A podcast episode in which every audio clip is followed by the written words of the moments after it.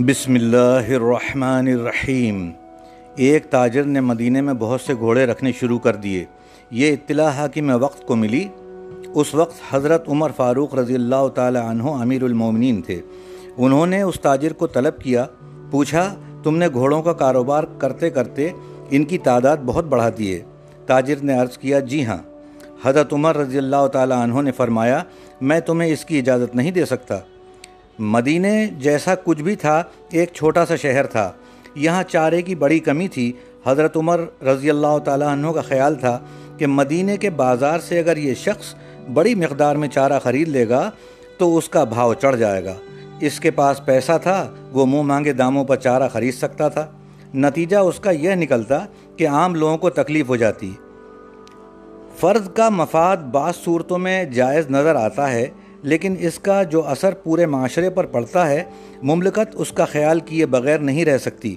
چنانچہ اسلام نے ایسے موقع کی جانچ پڑتال کے لیے حکومت کو ذمہ دار گردانا ہے۔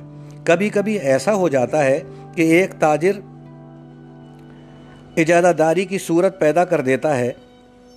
چند تاجر مل کر کارٹیل یا تجارتی گروہ بنا لیتے ہیں۔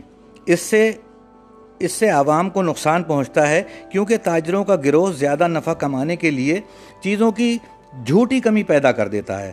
بازار پر یہ غلط طریقے سے قابو حاصل کیا جاتا ہے، اس لیے حکومت وقت کو اسے روکنا چاہیے۔ حضور اکرم صلی اللہ تعالی علیہ وسلم نے بحیثیت سربراہ مملکت اپنے دور میں کاروباری سرگرمیوں پر کڑی نظر رکھی۔ آپ صلی اللہ تعالیٰ علیہ وآلہ وسلم خود چونکہ تجارت فرمایا کرتے تھے، اس لیے تجاری اور معاشی مسائل سے خوب واقف تھے۔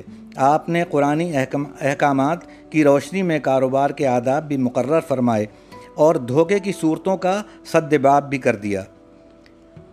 آڑتی کی بعض صورتیں ایسی ہوتی ہیں کہ جس سے نہ صرف بیچ والا فائدہ اٹھاتا ہے بلکہ کاشتکار یا صنعت کار درمیانی آدمی یا کمیشن ایجنٹ کا محتاج ہو جاتا ہے۔ عہد نبوی میں کچھ موقعوں پر ایسا ہوا کہ ہوشیار تاجر مدینہ کے باہر جاتے اور آس پاس کے علاقوں سے آنے والے بدوؤں سے ان کی چیزیں خرید لیتے تھے اور اسے مدینے میں لا کر مہنگے داموں میں فروخت کرتے تھے۔ بدوی مدینے کے نرخوں سے ناواقف ہوتے، اس لیے اس لیے مال سستے داموں میں مدینے کے تاجروں کو فروخت کر کے چلے جاتے۔ سودا رضامندی سے ہوتا تھا، لیکن اس میں بیچارے بدوؤں کی ناواقفیت کو دخل تھا۔ اسلام کسی کی ناواقفیت سے فائدہ اٹھا کر مال کو سستا خریدنے یا مہنگا بیچنے کی اجازت نہیں دیتا ہے۔ یہ فریب ہے۔ اگر بدوی خود ہی مدینے میں اپنا مال لا کر بیچتے، تو ظاہر ہے کہ انہیں نفع زیادہ ملنے کے باوجود ان کے دام کم ہوتے اور عام شہریوں کو مال سستے داموں میں ملتا۔ صحیح مسلم میں ہے، اللہ کے رسول صلی اللہ تعالیٰ علیہ وآلہ وسلم نے شہر کے تاجروں کو، دیہات کے تاجروں کا دلال بن کر مال خریدنے یا بیچنے سے منع فرمایا ہے۔ معلوم ہوا کہ عام مفاد کے لیے انفرادی کاروبار میں اسلامی مملکت شروع شروع کی شرح کی روح سے مداخلت کر سکتی ہے اور اس مداخلت کو بہت مؤثر ہونا چاہیے کیونکہ اس میں عوام کا بھلا منظمر ہوتا ہے۔ اسلامی مملکت میں شروع ہی سے ایک محکمہ احتساب کا ہوتا تھا۔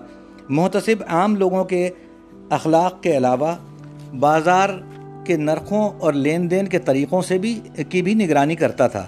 امیر المومنین حضرت عمر فاروق رضی اللہ تعالیٰ انہوں نے انہوں نے جب گھوڑوں کو اس تاجر کو مدینے سے کاروبار پھیلانے سے روک دیا تو آخر اس نے درخواست کی کہ میں یمن سے اپنے گھوڑوں کے لیے چارہ منگوا لوں گا۔